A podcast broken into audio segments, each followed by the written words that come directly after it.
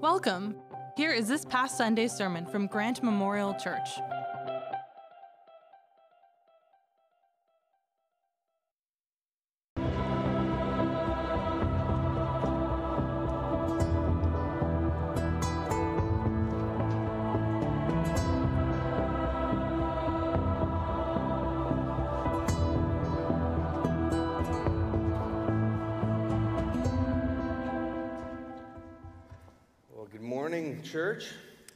Welcome to Grant Memorial. My name is Cam. I'm one of the pastors here, and we are uh, so thrilled that you have joined us today.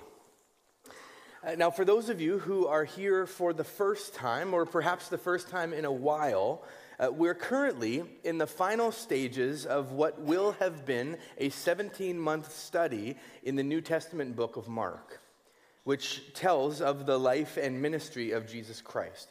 And today, we find ourselves at a transitional moment in Jesus' earthly life where he spends his final few hours of freedom before being taken into custody, which is a reality that would last until his crucifixion. Now, over the past uh, few weeks, we have begin, we've begun to see this plot unfold as one of Jesus' disciples, Judas Iscariot, made a deal with the ruling Jewish religious elite that he will deliver Jesus into the hands, into their hands, so that they may put an end to his ministry. This was an arrangement that Jesus was all too aware of. And so I uh, invite you to turn with me in your copy of the scriptures to Mark 14, starting at verse 32, as we witness Jesus in the final moments before his arrest. Mark 14, starting at verse 32. They went to a place called Gethsemane, and Jesus said to his disciples, Sit here while I pray. He took Peter, James, and John along with him, and he began uh, to be deeply distressed and troubled. My soul is overwhelmed with sorrow to the point of death, he said to them. Stay here and keep watch. Going a little further, he fell to the ground and prayed that if possible, the hour might pass from him. Abba, Father, he said, everything is possible for you. Take this cup from me, yet not what I will, but what you will. Then he returned to his disciples and found them sleeping. Simon, he said to Peter, Are you asleep? Couldn't you keep watch for one hour? Watch and pray so that you will not fall into temptation. The spirit is willing, but the flesh is weak. Once more, he went away and prayed the same thing. When he came back, he again found them sleeping because their eyes were heavy. They did not know what to say to him. Returning the third time, he said to them, Are you still sleeping and resting? Enough. The hour has come. Look, the Son of Man is delivered into the hands of sinners. Rise, let's go. Here comes my betrayer. Heavenly Father, we thank you for your word. We pray that as we read it, as we uh, remember, Lord, what you walked through, Lord, that we would be changed as a result of encountering this. Amen. Okay, so our text picks up today after Jesus has, has just led his disciples through a traditional Seder meal celebrating the Jewish Passover, as was customary during the Feast of Unleavened Bread that was going on in Jerusalem at the time. And if you remember from two weeks ago, as he led the meal, Jesus reinterpreted the traditional meaning of the elements, teaching the disciples that, that just as the Passover lamb served as a substitute so that the Israelites in ancient Egypt could live, he was about to lay down his life so that all who trust in him may find eternal life. Right? He promised them that no matter what it is that happens next, he will bring about his kingdom on earth as it is in heaven. And at the end of that passage, we read that, that when they finished the meal, they left the upper room where they had been dining and they went out to the Mount of Olives. Well, as today's passage begins, the text specifies just where they go as they travel out of Jerusalem to the Mount of Olives. And that place is called the Garden of Gethsemane. Now, what do we know about the Garden of Gethsemane? Well, the name Gethsemane literally means olive press in Hebrew. And so this particular garden was likely more of an olive grove or a large cluster of olive trees with a mill close by for pressing the olives. Uh, we know that this particular garden was located on the western slopes of the Mount of Olives, near the road between the temple in Jerusalem and the village of Bethany, where Jesus had been staying for the week. Now, we also know that this garden seemed to be a regular destination for Jesus, likely for prayer and rest during their travels back and forth between Bethany and Jerusalem. We know this from the Gospel of John, which says Jesus had met there with his disciples. Jesus had often met there with his disciples. In fact, the frequency of their visits to Gethsemane, according to John, is why Judas would have such an easy time finding Jesus that night. And so, once more, for what would be the final time, Jesus seeks the Father in the shade of the olive trees in the Garden of Gethsemane. Well, upon reaching the garden, our text says, Jesus leaves the majority of the disciples to sit in one spot while he brings Peter, James, and John deeper into the garden with him before leaving them to travel even further into the garden alone. And it's during this progressive walk through the garden where we read the extent of the emotion that Jesus is experiencing. Verse 33 says that Jesus began to be deeply distressed and troubled. And verse 34 expands on this as Jesus says to his disciples, My soul is overwhelmed with sorrow to the point of death. Not often we hear Jesus say these types of words. I'm not sure that there is a more humanizing passage in all of Scripture as it relates to Jesus. There isn't a more stark reminder of Jesus' humanity than in this scene. And I think that there's a danger if we skimmed by and missed this. You see, I think we often, uh, whether we try to or not, get caught up thinking about Jesus as some uh, stoic, impenetrable figure with, with all the answers, in control of every situation, almost to the point of being void of emotion as he simply trusts God and watches his Father's plan unfold. But we're reminded in moments like this that Jesus was fully human, complete with anxieties, fears, and desires, just as we all are.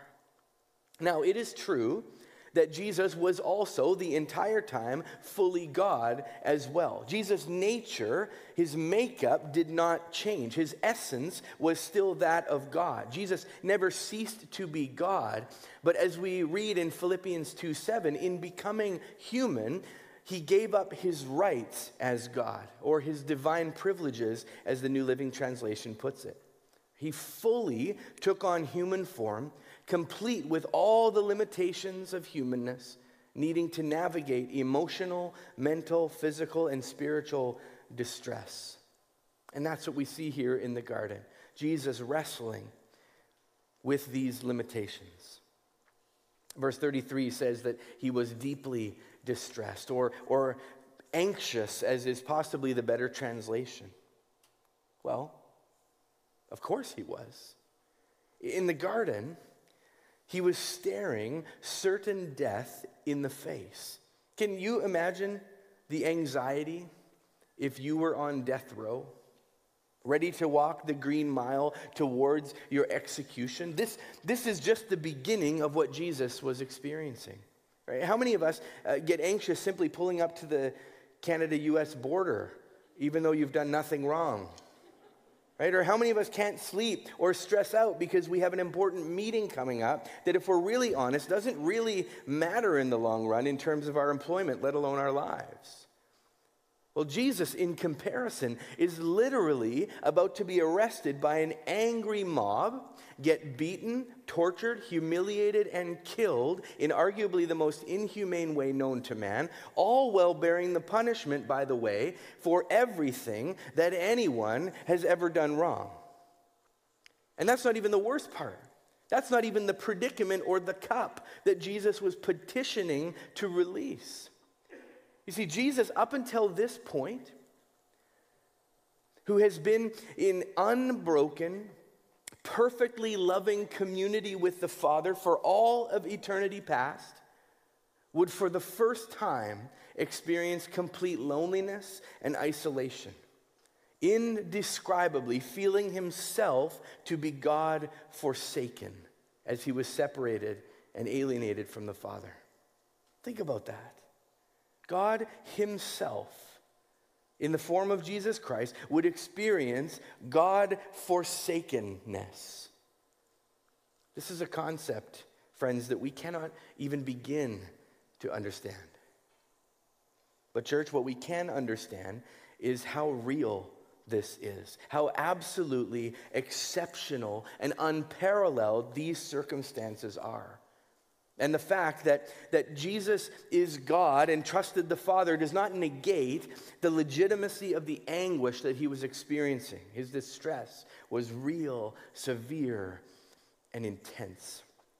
As Luke, the physician, describes in his gospel, being in anguish, he prayed more earnestly, and his sweat was as drops of blood falling to the ground. Now, many people read uh, this description, Luke's description, as a metaphor or simile. And that alone would be enough to get the point of his anguish across. But I'm not actually certain that Luke was exaggerating one bit. You see, there is a real, rare, but real condition called hematidrosis that actually causes one's sweat to contain blood temporarily. You see, the sweat glands are surrounded by uh, tiny blood vessels that can constrict and then dilate to the point of rupture, causing blood to effuse into the sweat glands. And among the causes of hematidrosis, according to medical encyclopedias and journals, you can look it up yourself, are extreme fear and intense emotional stress, often associated with those who face imminent death or torture, as is the case with Jesus in the garden. It's interesting, isn't it? And so Jesus here is, is not simply sad, right? Let's understand that about this text. Jesus isn't simply sad or asking God casually if there, you know, there might be another way. No, he's experiencing the most extreme of human emotions, typically limited to captured soldiers and martyrs. And he prepares to live out his own words in Mark 10:45 that he would give his life as a ransom for many. Now, all of this confirms uh, the apostle Paul's words in Hebrews 4:15. He says this, he says, "We do not have a high priest who is unable to empathize with our weaknesses, but we have one who has been tempted in every way just as we are, yet he did not sin."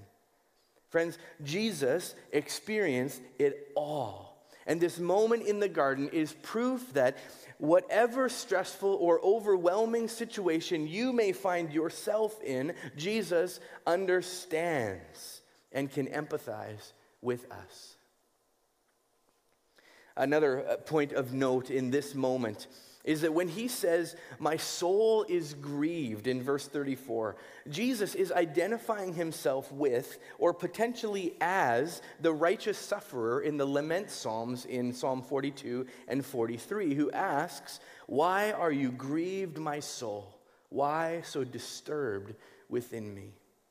You see, in his lowest point, Jesus turns to the Psalms of lament to express his anxiety before God and his friends. And in doing so, even on his way to the cross, he continues to affirm who he is. He is the ultimate suffering servant from the Old Testament scriptures. He is the Messiah. Well, as we continue to read the text, we see that when Jesus found himself in this place, in this moment of extreme distress, his default was to pray. Verse 35 going a little further, he fell to the ground and prayed that if possible, the hour might pass from him. Now, we're going to come back to verse 36 in a moment to explore how and what Jesus prayed, but for now it's sufficient to say that Jesus prayed passionately out of the depths of his emotion for an hour before he came back to check on the disciples. Verse 37 to 38.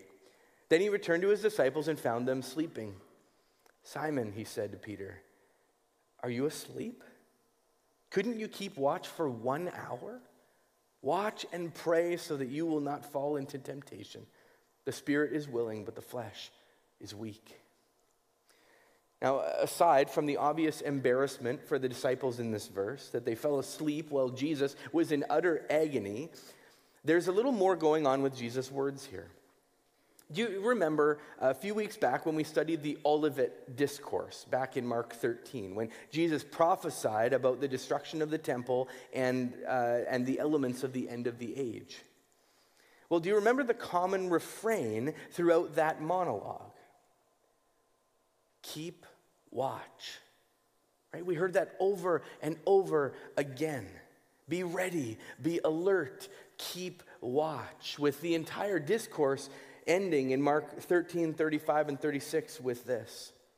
Therefore, keep watch because you do not know when the owner of the house will come back, whether in the evening or at midnight or when the rooster crows or at dawn. If he comes suddenly, do not let him find you sleeping. What I say to you, I say to everyone watch. Here, Jesus does literally find them sleeping after simply an hour.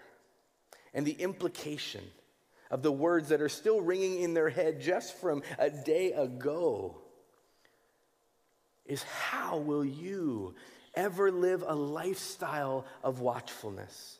in light of what is to come if you can't even keep watch for one hour.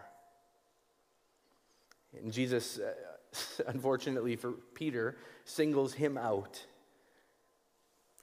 But he does this because just prior to this, Peter emphatically declared to Jesus that even if all else fall away, he will stand with Jesus until the end, right? There's no way that I will be one of those who doesn't keep watch until the end. Right? There's a sense here in which Jesus shows them how ill prepared they are to do as they have claimed, to follow him no matter what it takes, to hold tight and to keep watch until the end. And Jesus reminds them all in verse 38 that while the spirit is willing, the flesh is weak. He says, You talk a big game, but there's more to following me than simply talk. Well, to that, the disciples have no talk, they have no words, and Jesus invites them to join him in prayer, not only for him, but that they would be able to resist temptation to close their eyes, both physically and spiritually. Well, verse 39 tells us that Jesus goes off and prays as he did before, saying the same thing our text says. And this time, the disciples hold up their end of the deal. Well, maybe for a few minutes. Verse 40 When he came back, he again found them sleeping because their eyes were heavy. They did not know what to say to him. I love that line. They didn't know what to say to him. Right? It's like the kid who's caught with his hand in the cookie jar or something. It's just, there's no explanation. Right? There was no excuse. There was no justification. Just, just heads hung in shame, I'm sure. Now, before we get too down on the disciples, have you ever been that tired? So tired that your eyelids literally feel heavy and it takes everything in you not to succumb to the sleep instinct? Some of you are wondering how appropriate it would be to share that you feel this way while driving. Right? We've all been there. It just happened to come at a bad time for the disciples as they sat silently at the end of a long day in the darkness of the garden. And considering that there are no recorded words of Jesus here, it seems like he may have just rolled his eyes or shook his head and headed back to continue praying for the third time. And unfortunately, when he returns for the third time, nothing much has changed. Verse 41 and 42, returning the third time, he said to him, said to them, Are you still sleeping and resting? Enough. The hour's come. Look, the Son of Man is delivered into the hands of sinners, he says, as the mob starts to approach. Rise, let's go. Here comes my, my betrayer. By this time, there's no point in Jesus uh, belaboring the disciples' failure here, as Judas has shown up along with the mob, and things were about to change drastically. But you'd better believe the disciples hopped up and ended their slumber when Jesus uttered the words, Here comes my betrayer. Isn't that a great place to end? Right? I should have a big to be continued slide up behind me, right? Here comes my betrayer. To be continued. Wait till next week. Now, we will unpack what happens next next week as we move on in this narrative.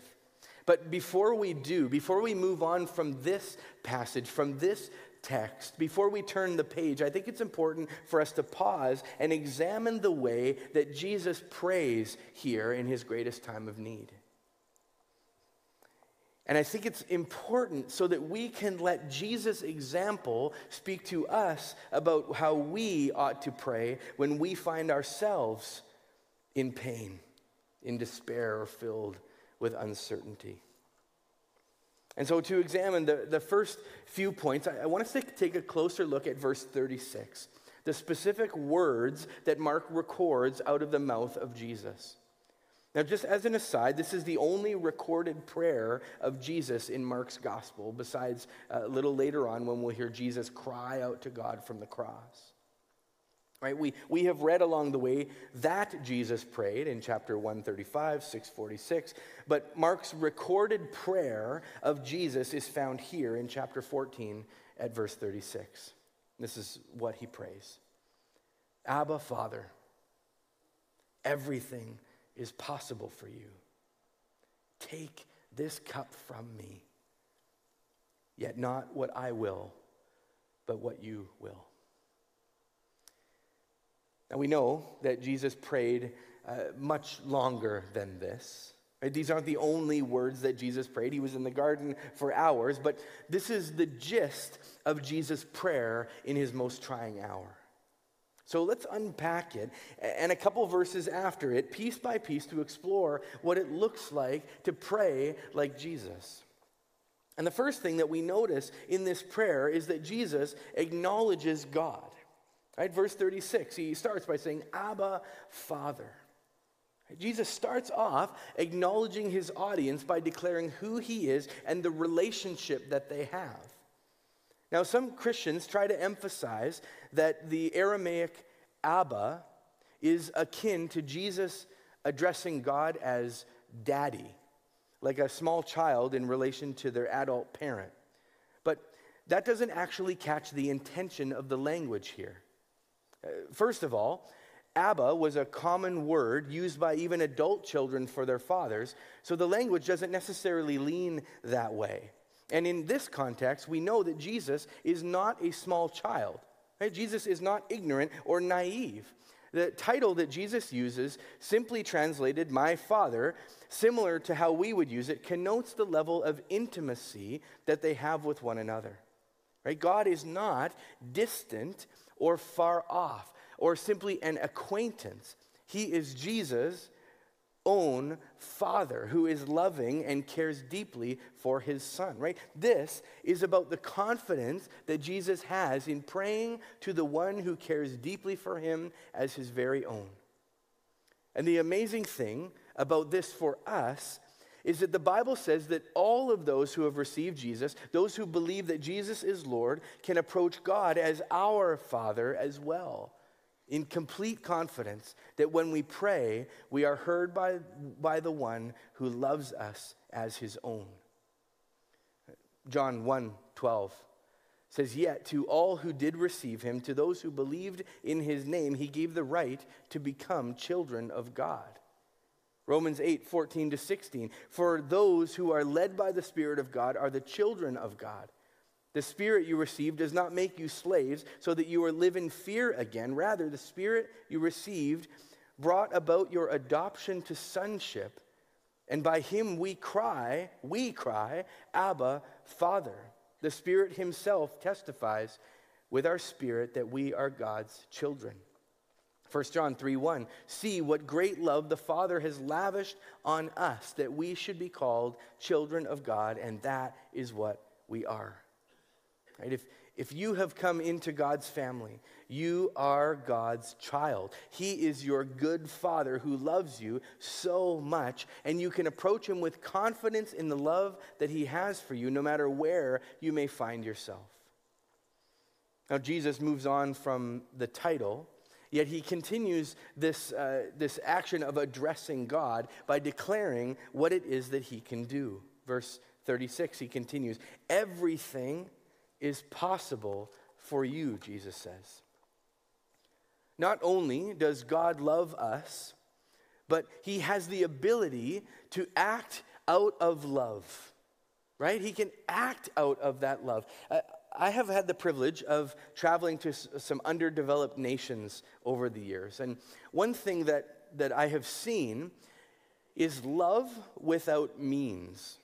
Right? I have seen parents unable to support their kids. Not because they didn't love them, they surely did, but because they didn't have the means to provide for them. Love and means are not one and the same. And what Jesus says here is that God is not only loving, but that He has the means to do anything that He desires for our own good and for His glory. He can and will take care of us. He will provide for his children whom he loves deeply.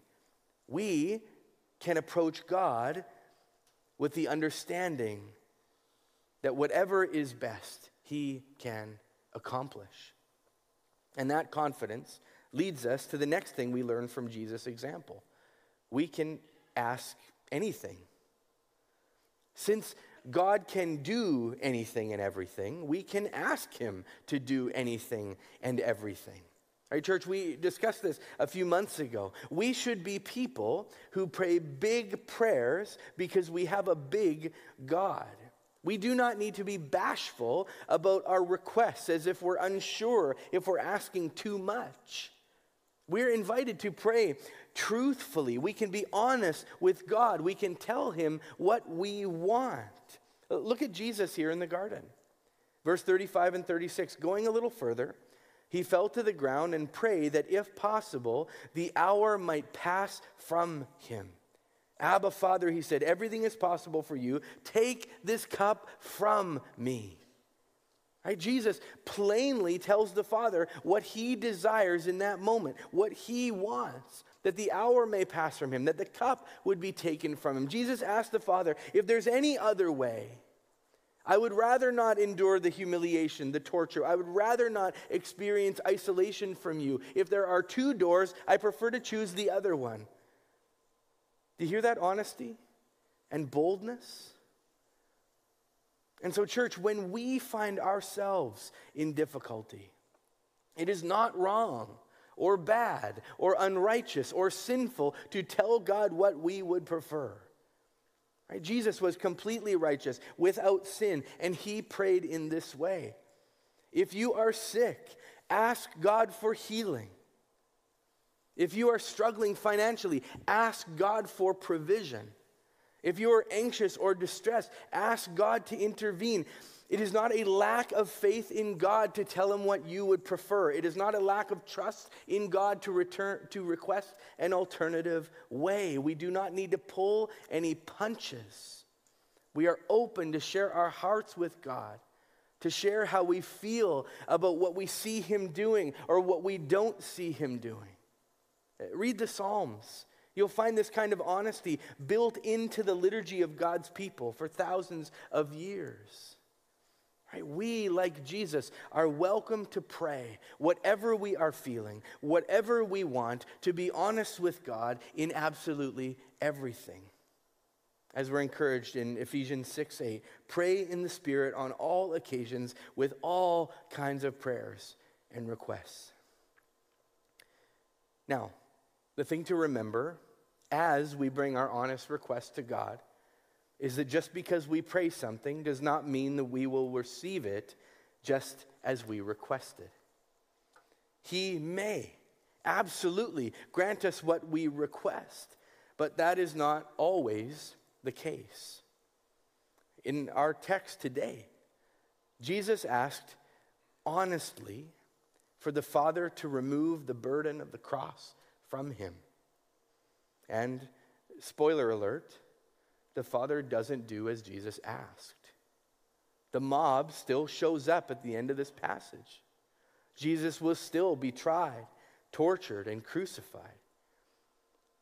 Why? Because God the Father knows best. Right? While we are welcome and encouraged to ask for whatever we want, God is still welcome to do whatever He desires because He knows best. As uh, Pastor Timothy Keller says about prayer, God will either give us what we ask or give us what we would have asked if we knew everything He knows. Isn't that encouraging? Right? God will either give us what we ask or He'll give us what we would have asked for if we knew everything that He knows. You see, God sees everything and understands completely, even what we can't see. And knowing this, when Jesus prayed with his limitations, he presented his honest requests subject to God's sovereignty, subject to God's will.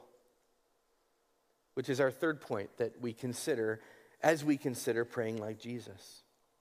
When we pray, we submit to God. Right? When we pray, we submit to God. In the same breath that Jesus presented his request to God, he submitted himself to the will of God. Look at the end of verse 36. Take this cup from me, yet not what I will, but you, what you will. Right? Jesus' request included a yet. And our prayers, if we are to pray like Christ, must always include a yet. Right? We tell God what we want, but we trust God to do what is best. Trust and submission are essential to pray like Jesus. And this is the same way that Jesus taught his disciples to pray in what we now refer to as the Lord's Prayer. Matthew 6, 9 to 10. He said this This then is how you should pray Our Father in heaven, hallowed be your name. Right? This actually sounds really similar to this prayer we're looking at today, doesn't it? Your kingdom come, your will be done on earth as it is in heaven. Right? In this teaching on prayer, Jesus teaches before any requests are made that we submit everything to God's will being done over our own. Praying like Jesus is making requests, but trusting that God's will will always prove to be better than our own, and walking in obedience regardless of how our prayers are answered.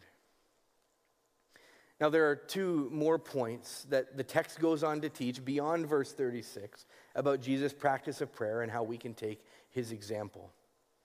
You see, after Jesus acknowledges God, makes his request, submits himself to God's will, Jesus invites others to join him. Did you notice that? Jesus didn't hide his circumstances from his disciples, or at least Peter, James, and John, depending on how we read this text. Right? First, in verse 34, he explicitly said to them, My soul is overwhelmed with sorrow to the point of death. How's that for honesty?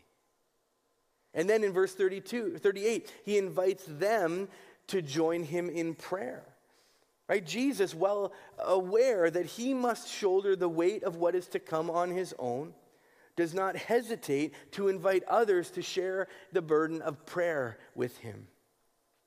And so when we, friends, face trials and inevitably come up against all sorts of things, the biblical model, the Jesus model, is to invite others to pray with you. Now, this means being vulnerable. This means being honest. This means pursuing meaningful Christian community. But this also means that you are held up and supported along the way.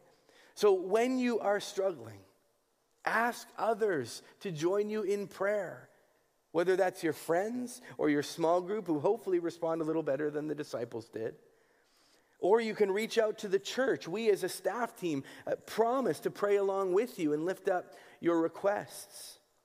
But you do not need to bear the weight of your circumstances alone. Okay, can I say that again? You do not need, in fact, you are not meant to Bear the weight of your circumstances alone. You were not meant to struggle by yourself. Even Jesus didn't do this. He invited a bunch of losers to pray with them. We've been given one another so that we can carry each other's burdens, so we don't have to walk alone if we can only get over our pride. As we're encouraged in Galatians 6 to carry each other's burdens. And this way you will fulfill the law of Christ. James 5:16 says, "Therefore confess your sins to each other and pray for each other that you may be healed." The prayer of a righteous person is powerful and effective. Or as we read before in Ephesians 6:18, pray in the spirit on all occasions with all kinds of prayers and requests. With this in mind, be alert and always keep on praying for all of the Lord's people. Friends, prayer is not a solo sport. It's a team sport. Right? If you are here today, look around you. Seriously, look around. These are your teammates. Use your teammates. Well, finally, Jesus shows us that praying like him involves repetition, right? Involves repetition. Did you notice what Jesus does after he finishes praying? He prays again. And then after that, he prays again. Right? Jesus doesn't pray once, then check it off his list, and, and now move to some practical steps. But he persists in prayer. Now, why does Jesus pray again? Right? And, and why should we repeat the same prayers? Right? If God already knows what we want and he knows what is best, why do we need to continue to engage with him? Well, because it allows us to continue to engage with him. For Jesus, prayer was spending time with God in his time of greatest need. The Father is who he chose to be with in his distress. It wasn't simply about his requests, it was about his relationship, and it ought to be the same for us. You see, prayer is not uh, about simply making requests. Prayer is about communion with God, communicating, being with Him. Prayer is about growing in our relationship with God, developing trust, deepening our faith, learning about who God is and how He acts. And prayer is about changing our own hearts so our desires line up with God's desires and ultimately changing our image so we look and live and love more like Jesus. That is the point communion with God. As Romans 8, 28 and 29 says, For those God foreknew, he predestined to be conformed to the image of his Son. Or 2 Corinthians 3:18, and we all who with unveiled faces contemplate the Lord's glory, we are being transformed into his image with ever increasing glory, which comes from the Lord who is his spirit. When we grow in relationship with him so that we can grow in his likeness. You know how some people say that the longer couples are married, the more they start to look like one another? Yeah, have you heard that before? People say that. Now, I'm not sure what it is that causes that effect. Actually, no one really is. If there's something mysterious happening, uh, or if it's because they develop similar tastes, they shop at the same stores, eat the same food, use the same products, they actually begin to resemble each other in a way. Maybe that's it. Maybe just as we get older, we all start looking similar, right? One option. But, but one theory for this phenomenon is that it just seems in our brains like a couple looks the same because we've created a strong association between the two people in our minds. Right? As we see two people together regularly, we begin to associate them with the other person. They don't actually look the same, but our brain creates an association that sends a similar signal when we see either of them, leading us to interpret them as being similar simply because the linkage between them is so strong. Or, in short, when we see one, we kind of see both because we're so used to seeing them as a pair. And so in our minds, they resemble each other. Now, while this may or may not tell the whole story, there's certainly truth to the concept that we begin to resemble those that we spend our time with, at least in some ways. I think uh, parents of teenagers can attest to this. Well, if this is the case, then prayer becomes essential for the Christian, doesn't it? Not simply for getting our, our requests answered, but spending time, becoming associated with Christ so that we begin to resemble our Savior, both in reality and as we conform to his image, and in perception as the world sees him in us. And when we begin to look like and think like Jesus, we'll be equipped to walk through whatever it is that God would have us walk through.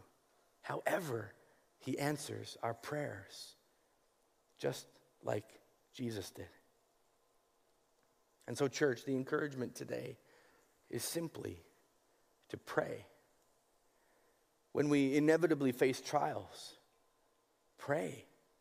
Pray to the God who loves you as his own. Pray to the one who has the capacity to answer. Pray big, honest prayers in submission to a sovereign God. And when you're done, pray again. Spend time with the Father that you may look more like the one who has shown us just how to pray. Would you pray with me now? Heavenly Father, who loves us and who has no limits, we come before you today with hundreds of requests between us. God, you know what they are. You know what we desire. Please heal those among us who are sick and hurting. Please restore relationships that are broken. Please draw our loved ones unto yourself. Please intervene and change circumstances that some here are facing. Yet, not our will, but yours be done. Amen. Thanks for listening with us. For more information about our church or upcoming services and events, please visit us at grantmemorial.ca or on social media at, at Grant Memorial Church.